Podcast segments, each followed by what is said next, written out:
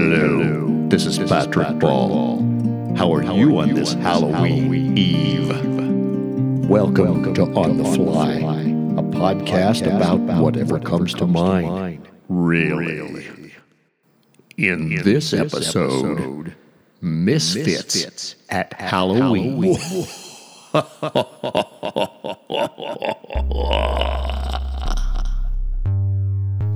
It's autumn.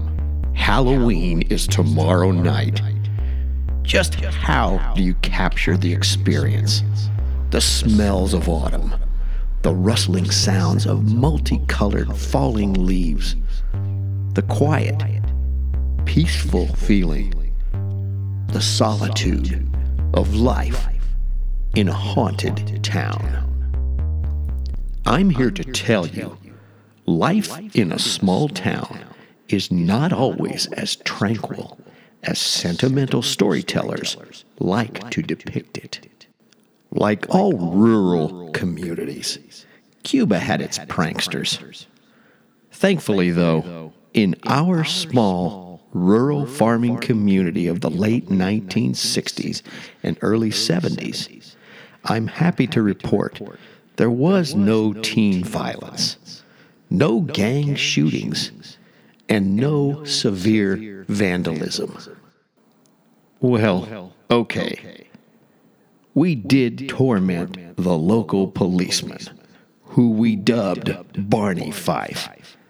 I don't remember his name. By Halloween, most families would have harvested their gardens, but inevitably there would be leftovers. A group of us would hide behind Jim Welch's garden fence on Main Street and hurl the leftover, soft, rotten tomatoes at Barney's squad car as he patrolled the town. Let me clue you in. If you grew up or now live in a metropolitan area, patrolling our town meant cruising up and down Main Street at about 15 miles per hour, a remarkable distance of six tenths of one mile. We were crafty. After dark, we would fill paper bags with rotten tomatoes and shower Barney's car as he patrolled Main Street. There were three of us Perry, Nathan, and me. After a tomato clobbering, we would hightail it over the fences, through backyards, to Nathan's house, casually resting on his front porch as Barney drove up in his squad car. With trepidation, Barney would roll his window down and ask, What are you boys up to tonight? Nothing just hanging out.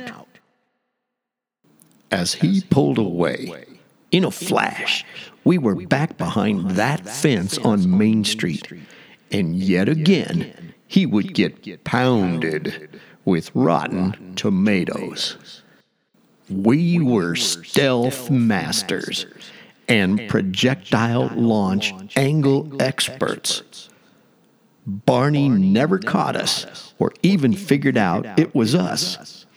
The blame always went to local high school boys who raced around town, standing in the back of an old pickup truck. They were loud, obnoxious jerks. Ah, yes, Halloween memories. I can't imagine kids doing anything as docile as that today. On second thought, maybe you have a dramatic Halloween story to share. So, won't you be my virtual neighbor? If you enjoy our weekly visits, please share them with a friend. I'm Patrick Ball. Happy Halloween.